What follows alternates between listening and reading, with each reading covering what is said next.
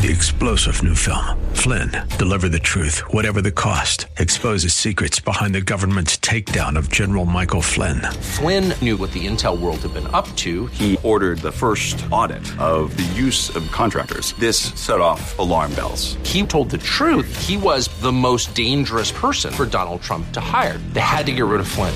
Flynn, deliver the truth, whatever the cost. Available now. Watch it today. Go to salemnow.com. Salemnow.com. The following broadcast is brought to you by Sons of God International and Freedom Fellowship Church. Hello, and welcome to the prophetic voice of our time, where we focus on the voice of prophecy, which is the testimony of Jesus Christ. Our host, Christina Sasso, is a senior pastor at Freedom Fellowship Church. Let's hear what she has to say to the body of Christ. And a happy new year. My name is Joshua Sasso, and you are listening to the prophetic voice of our time. Can you believe it? It's already 2024. There are many new and exciting things that God has in store for this year for those of us that are willing to obey and follow Him. You know, we've been talking a lot about how we as Christians need to learn to take on God's ways of doing things in every area of our life. And something that the Lord has spoken, particularly in the the past uh, New Year celebration that we had, the prophetic gathering of the saints, something that the Lord addressed was how he was going to establish his ways of governance, his kingdom. Because we, the church, we're not a religious organization, but really the kingdom of God is a governmental structure where God is the leader at the top, and He's the Lord of our lives in every area of our life. So, something the Lord has spoken of is that the church is going to be made to come back into alignment with His ways of governance. How this is illustrated is actually in Ezekiel chapter 34. And what happens is that the Lord is speaking over Israel, and He's saying about how they had many shepherds all of which did not protect them, did not lead them, took advantage of them, did not train them properly, did not provide for them properly. Okay? And so he talks about how the people of Israel were scattered because the shepherds that had been put in place over them were not doing their job. So God says basically that, you know what? I'm going to take these shepherds and I'm going to remove them from their position. He says, I am going to, and this is in Ezekiel chapter 34, verse 10. This is what the sovereign Lord says I am against the shepherds and will hold them accountable for my flock. I will remove them from tending the flock so that the shepherds can no longer feed themselves. I will rescue my flock from their mouths, and it will no longer be food for them. So this meant that, right, they were using the people of Israel to provide for themselves. And then he talks about how he himself, now that they've been scattered all over the place, he himself is going to rescue them. And he himself is going to place himself over the people of Israel. So it's not going to be all these different shepherds, because back then, right, they had this, the Levitical priesthood, which was a special class of people from a specific tribe, and you had to go through a specific genealogy to be in this special Levitical priesthood. And not only that, but this was also the time of kings. So you had a special priesthood and then you had a royal bloodline, okay? And then he says in verse 22, he says, I will save my flock, and they will no longer be plundered. I will judge between one sheep and another. I will place over them one shepherd, my servant David, and he will tend them. He will tend them and be their shepherd. I, the Lord, will be their God, and my servant David will be prince among them. I, the Lord, have spoken. So basically, all these intermediaries that have been placed themselves in a position of authority were being removed, and God was placing himself at the highest authority. Okay? And this is what the government of God is supposed to be like. We're supposed to be God's people, and He is our Lord. Okay? There's not a special class of people that, oh, they're more anointed and oh, you know. No, none of that. Instead, it's just about those people who hear the voice of God and obey and those who do not. And that's what he says here, where I will judge between one sheep and another. And in earlier he says, right, I'm going to judge between the rams and the goats, which of those sheep are causing trouble and which of them aren't. And something that we talk about often here at Freedom Fellowship Church is that pastors and spiritual leaders should not be looking at the church, their congregants, as sheep. They are not your sheep.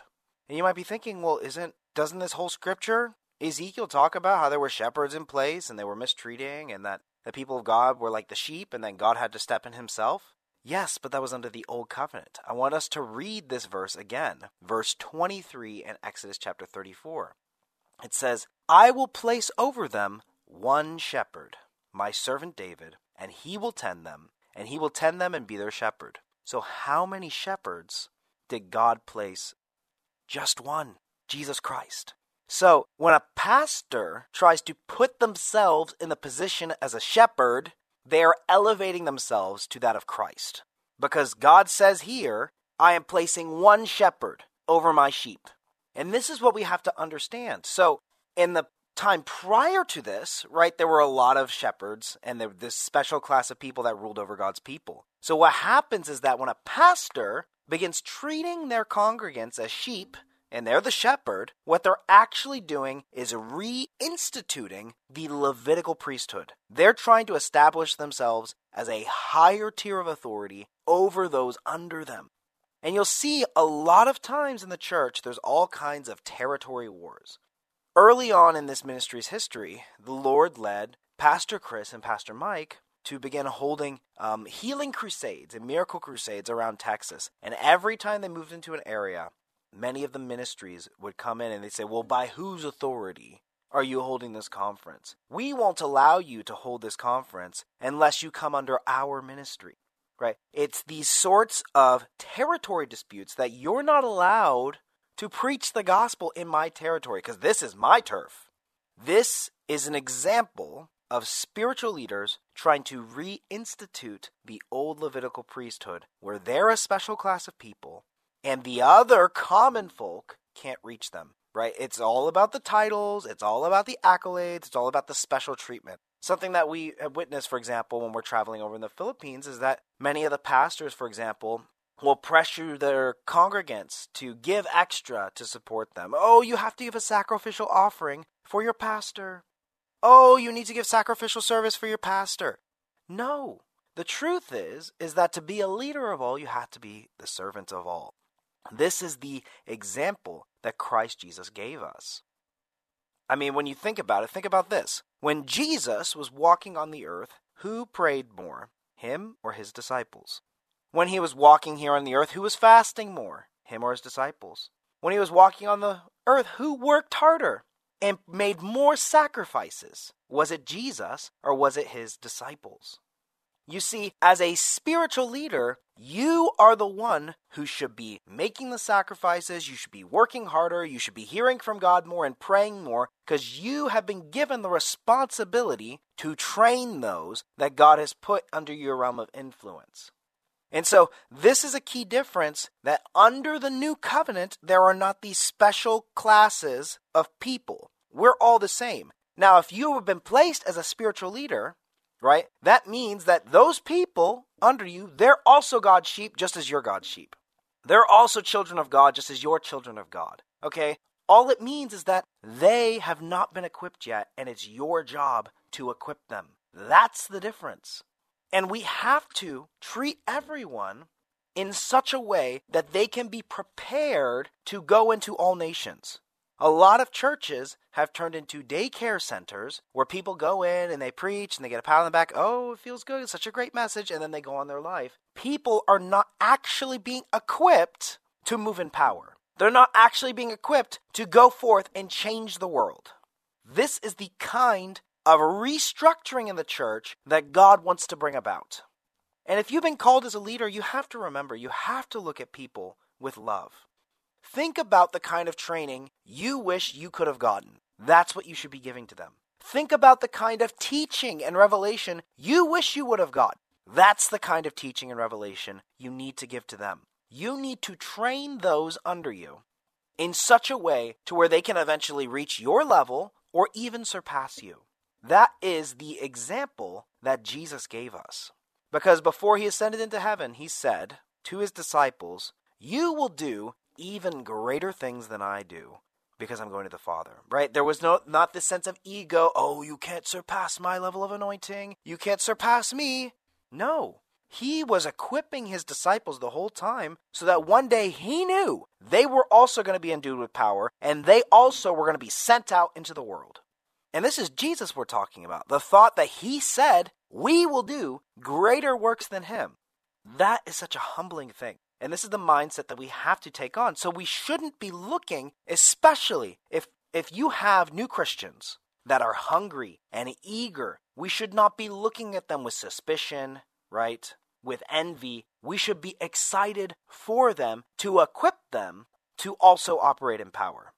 An example of this can be found in Acts chapter 18. Now, in this chapter, Paul was traveling with um, two apostles that went by the names of Priscilla and Aquila, and they were, you know, some of his co-workers, and they went around with Paul, helping to establish churches and train churches. Now, Paul leaves them behind in Ephesus when they encounter uh, a man by the name of Apollos. It says in Acts chapter 18, verse 24. Meanwhile, a Jew named Apollos, a native of Alexandria, came to Ephesus. He was a learned man with thorough knowledge of the Scriptures. He had been instructed in the way of the Lord, and he spoke with great fervor and taught about Jesus accurately. Okay, so that meant that he was really passionate about sharing that which he learned. Okay, so he spoke with great fervor and he taught about Jesus accurately, although he only knew the baptism of John.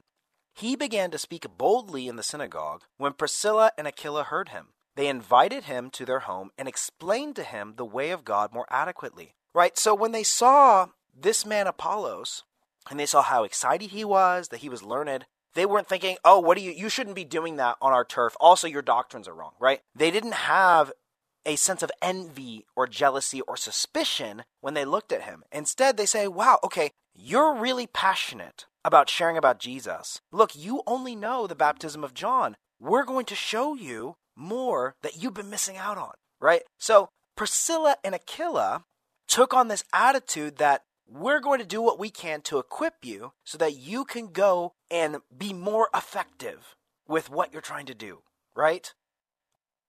Later on, when Apollos wanted to go to Achaia, the brothers and sisters encouraged him and wrote the disciples there to welcome him. Right? There wasn't this, oh, you you oh, you can't leave this ministry, right? Oh, you know, I don't know, I'm going to have to bless you before you leave. No. When he felt he was being called to this other city, it says the brothers and sisters said, Yes, if God is leading you to go there, go. Right? And then they wrote to the disciples there. It says, So they encouraged him to go and wrote to the disciples there to welcome him. When he arrived, he was a great help to those who by grace had believed. So not only did they bless him, they also made it easier for him to go and follow the will of God. You know what? God's leading me over here to Achaia right? Oh, sure, we're going to write them. We're going to connect you with people there so that you can fulfill your mission. And that's what happened. And the scripture says he was a great help to those in that other city. In verse 28, for he vigorously refuted his Jewish opponents in public debate, proving from the scriptures that Jesus was the Messiah. This is the kind of attitude that we have to take on, not an attitude of suspicion or jealousy. When we see somebody else that's passionate and talented and articulate, we should do our job to nurture them and enable them and help them be equipped to move in more power. Because the truth is, we are all on the same team, guys. We have to be kingdom minded, which means we're not concerned about our own reputation, our own name. Oh, people are going to think less of me if this person goes and does this, right? Oh, you know, what about my ministry? What about my reputation? Right? These are all rooted in pride, brothers and sisters. We have to be kingdom minded, which is that we're all working towards the same goal. We're going to bring honor to God. We're going to show the nations the way to the Lord, right? We're going to preach the gospel to the nations and we're going to make disciples of all nations, right? We should be supporting one another. We should be praying for one another. We should be enabling one another and training one another. This is the attitude that we have to take on. And so, those ministries that try to control people coming in and out, that try to limit people's access to God, they are not operating according to God's system of governance. That's the truth, plain and simple. They are trying to establish their own ministry. They are not being kingdom minded. I remember once when we were holding uh, leadership trainings in the Philippines, the Spirit of God began to move mightily. Okay, and people were getting touched by the Spirit, and people were getting baptized by the Holy Spirit. They began speaking in other tongues. And when this started to happen, one of the senior pastors came and said, Oh, Pastora, they, sh- they can't be baptized in the Holy Spirit yet because they haven't gone to our leadership training. Oh, they haven't gone through the procedures that we have put in place right? They had this kind of system where, oh, you're not allowed to get infilled with the Holy Spirit unless you subscribe to our training systems and our training regiments. Think about how proud and arrogant you have to be because what's happening is you are limiting the move of the Holy Spirit when you do something like this. Oh, you know what? No, no, no, the Holy Spirit can't move yet, right? No, no, no, no, you can't move yet, Holy Spirit. No, we have to follow these procedures. We have to go through this systems. That means you're putting yourself at a higher position than the move of the Holy Spirit.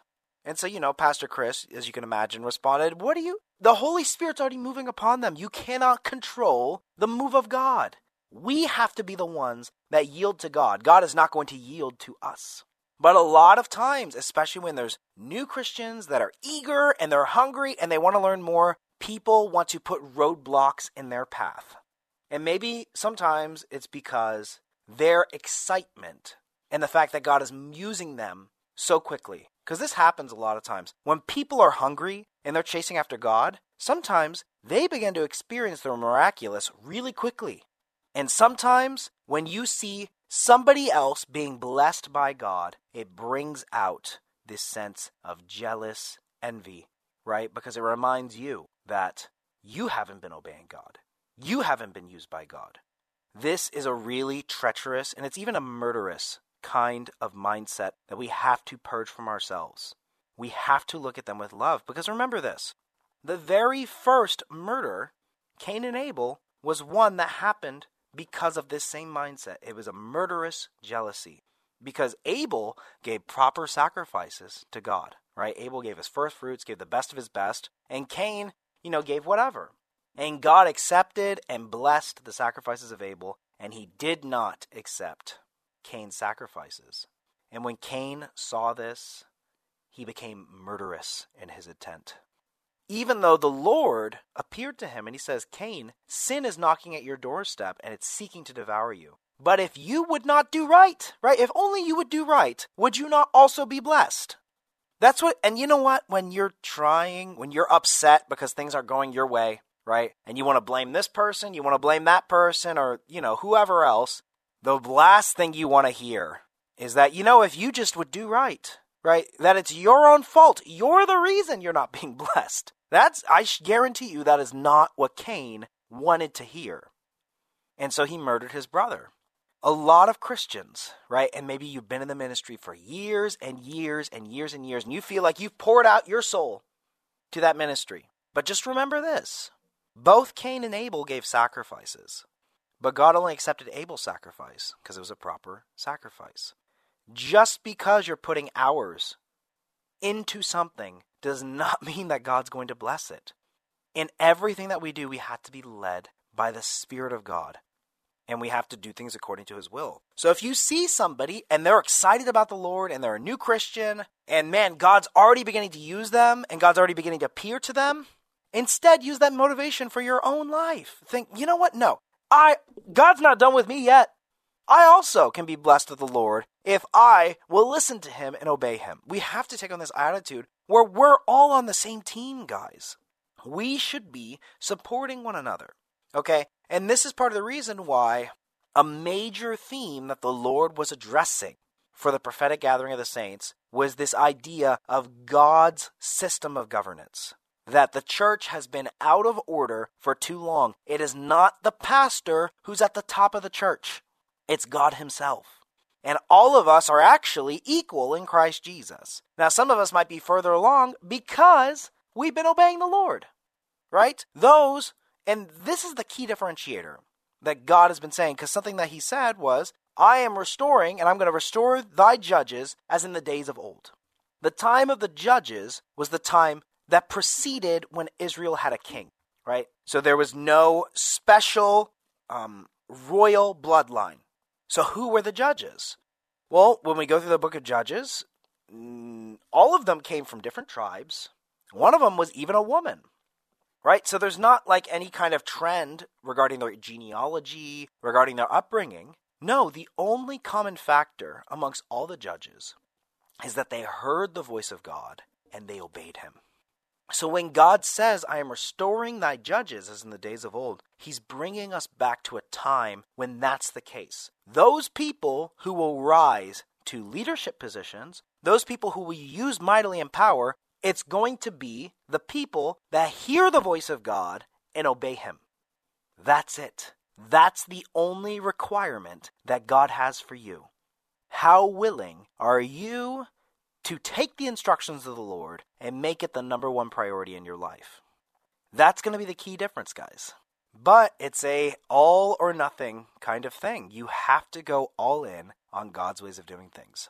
And I'll close with this because I want you to think about Noah. And Noah is a great example for those of you that are called to the transfer of wealth, influence, and affluence because Noah had no idea about what he was making. Before Noah, an ark had never been made before. And, you know, we maybe they had never even seen a flood before. Okay? Noah was being brought to a place that nobody had ever been done before. And the scripture tells us in Genesis that Noah was 500 years old by the time he had had his three sons. And it says in the scripture, sometime after Noah had had his three sons, the Lord appeared to Noah and he said, You're going to build an ark because I'm bringing a flood to the land and it's going to be these dimensions, made of these materials, made according to this architectural pattern, and Noah had to obey the Lord. And the scripture says uh, later on in Genesis that Noah and was 600 years old when the flood waters came to the earth. So, sometime after 500, all the way to 600 years old, which means maybe he was working on it for 100 years, maybe he was working on it for 50 years, maybe he was working on it for 20 years. We don't know the exact timeline. Some people estimate maybe 75 years or something to that effect. But we do know that it was continual obedience over several years that Noah was building this thing. Now, building an ark of that size is not something that he would have been able to build if he didn't make it a priority in his life. Right? Imagine, oh, you know, I'll just work on it when I get the chance every once in a while. No he had to completely restructure his life, where probably the majority of his time, if he had any available time, would have been devoted to building that ark. So his whole life had to be rearranged to build that thing. Our faith and obedience has to be the same, especially those of you that are called to the transfer of wealth, influence, and affluence. Whatever God has instructed you to do, your life, you need to rearrange your life to prioritize the instructions of God in everything. And the amazing thing is, along the way, the Lord had to teach Noah how to build these things, right? So he had never built an ark before. God turned him into an ark specialist, right? God turned him into a carpentry specialist, an architectural specialist. And then when the animals came in, God had to show him how to take care of these animals, right? So he became a zoologist. The Lord will equip you to do those things that he's called you to do. Just obey and go all in and obeying him. Because as Jesus said, he said, The kingdom of heaven is like this that a man found a treasure hidden in a field. And then in his joy, he went and sold everything that he had to buy that field. So he saw this is the best and most blessed thing I've ever encountered. And I am going to prioritize this over anything else in my life. So he sold everything the house, clothes, any equipments he had, because he recognized that that treasure in the field was more valuable than anything else that he had in his life. And it's the same in this day. The destiny that God has for you is more valuable than anything else in your life. And remember this that God will take care of those things that concern you. You can trust God, you can rely on Him. Only obey Him. But I'm just about out of time for this week. So just remember this God is going to establish his form of governance, starting in the church, and it will spread to the nations, including the United States of America. But it has to start with us. We need to restructure our own form of governance and put God at the top. Amen? All right, well, thank you so much for tuning in. My name is Joshua Sasso, and you've been listening to the prophetic voice of our time. Until next time, God bless you. And also, happy, happy new year. Thanks for tuning in. You've been listening to the prophetic voice of our time. We really hope you were blessed by today's episode. And if you were, we want to hear from you. You can call us at 210 695 1630, or you can email us at sogmi at outlook.com. That's S O G M I at outlook.com. And we really encourage you to visit our website, sogmi.org. That is S O G M I.org. That's where you can listen to previous episodes of this podcast and even support this podcast. We're supported by listeners just like you. So if you want to support this ministry, you can go to sogmi.org and hit the donate button. You can also send a check to P.O. Box 1579, Helotes, Texas 78023. Again, that is P.O. Box 1579, Helotes, Texas 78023.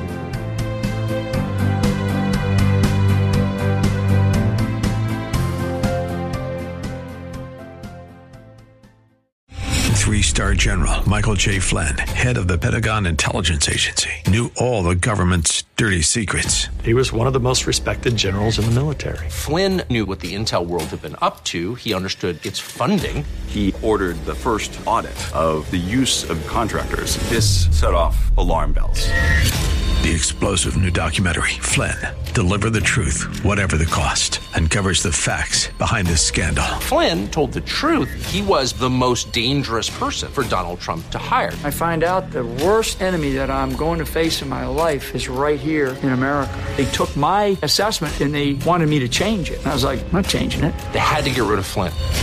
With in depth interviews, archival footage, and never before seen personal records of the man behind the headlines. I just felt like I was drowning. Flynn, Deliver the Truth, Whatever the Cost. Available now. Watch it today. Go to salemnow.com. Salemnow.com.